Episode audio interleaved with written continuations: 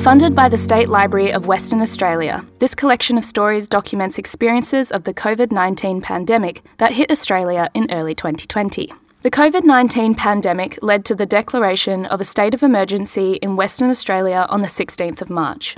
WA went into lockdown between the months of March to May, with further restrictions continuing for months after. During this time, events were cancelled, schools shut down, and parks became overcrowded. Thousands of individuals, businesses, communities, and organisations were severely impacted as they were forced to work from home, social distance, and book emergency flights. This collection, produced by the Centre for Stories in Northbridge, Western Australia, explores these unprecedented effects and contributes a record of this remarkable time in history.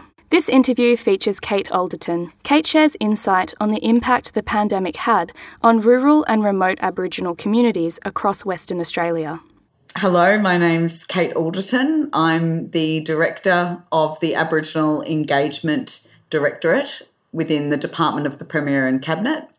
Um, my formal title would be Director Aboriginal Engagement. The exceptional circumstances and the exceptional moment of COVID response hit me on the 18th of March. So there was the 16th of March state of emergency, and then very quickly we were speaking with um, Aboriginal leaders throughout the state who were calling for further restrictions for remote communities. So it was coming from the community, speed of which the response was required when we understood that COVID was a reality for Western Australia.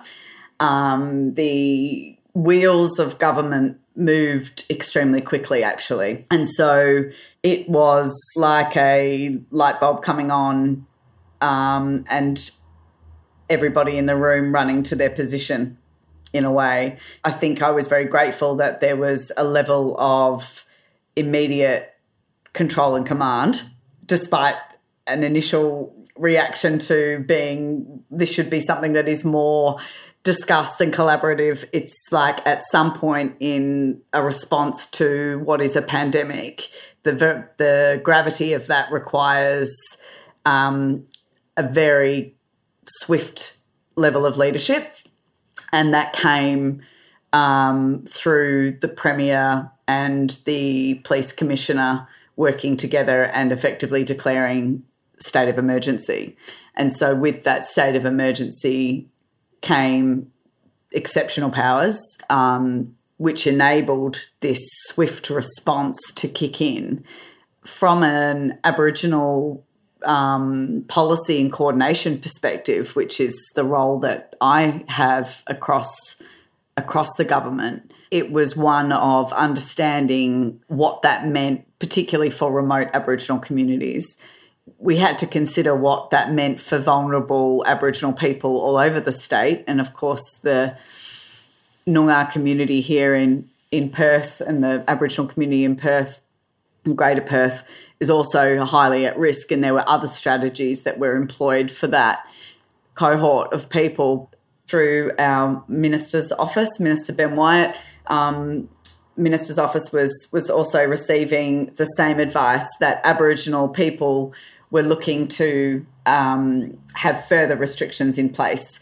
There had been no experience prior to that for myself where that level of policy making was that swift.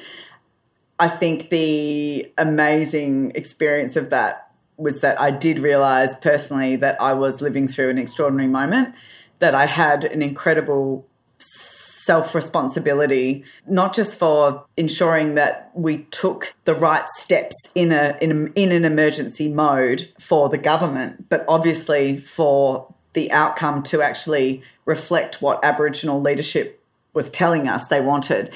An additional layer of control came in called the Commonwealth Biosecurity Determination, which we can get to. But ahead of that, the regional organisation and leadership came to being very quickly.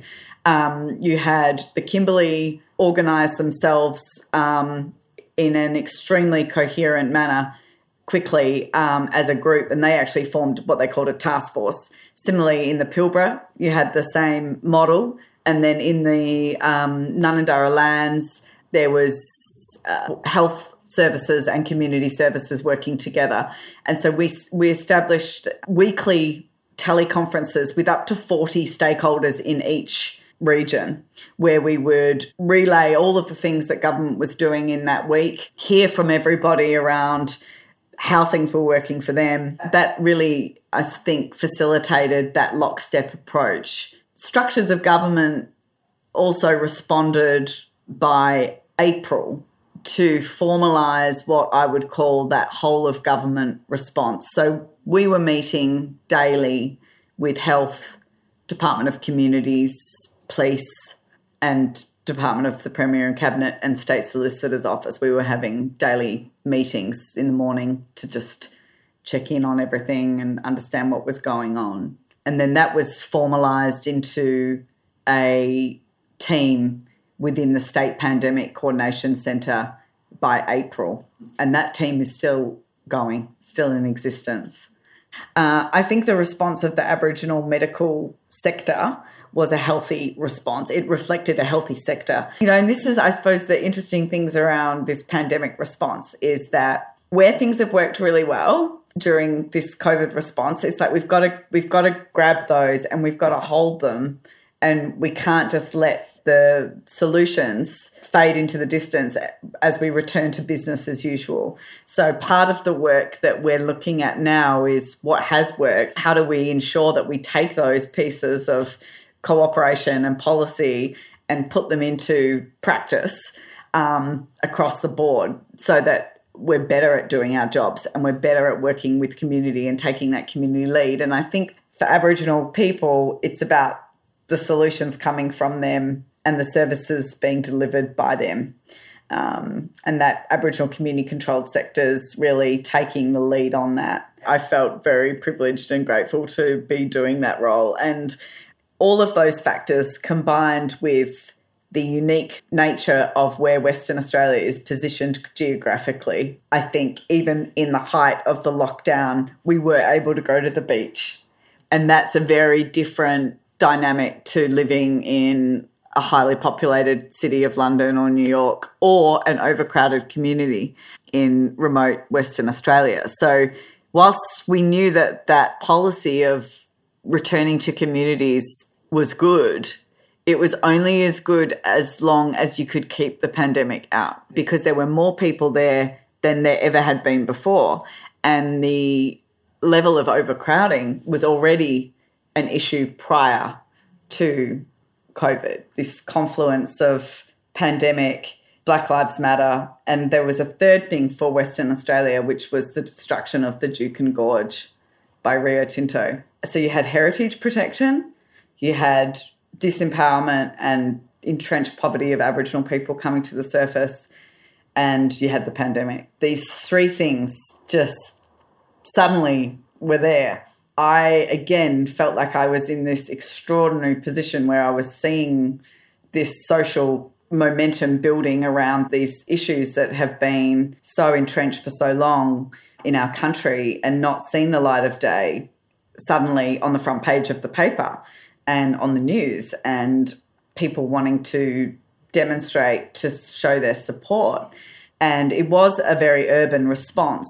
People that probably you know haven't been engaged with those issues suddenly engaging with them. The kind of revolt around that this is no longer acceptable, even though all of the actions that were taken were in law, it was the ethical decisions that were lacking in that circumstance. And so we had this ethical response, I suppose, to a heritage protection issue and a racism. We are no longer standing for this. How that is sustained and translated into longer term policy reform and legislative reform, we're yet to see.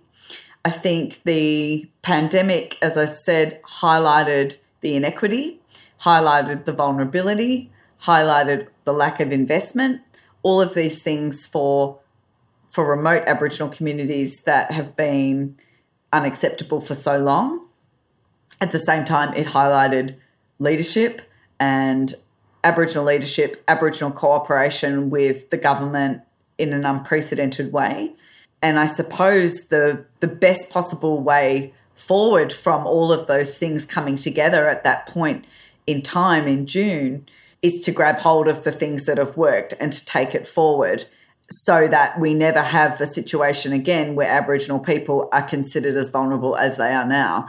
That was probably the what stayed with me from that point. Another great thing that's come from COVID for remote communities um, and hopefully changing those communities for the better.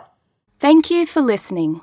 For more information about the Centre for Stories, head to our website centreforstories.com.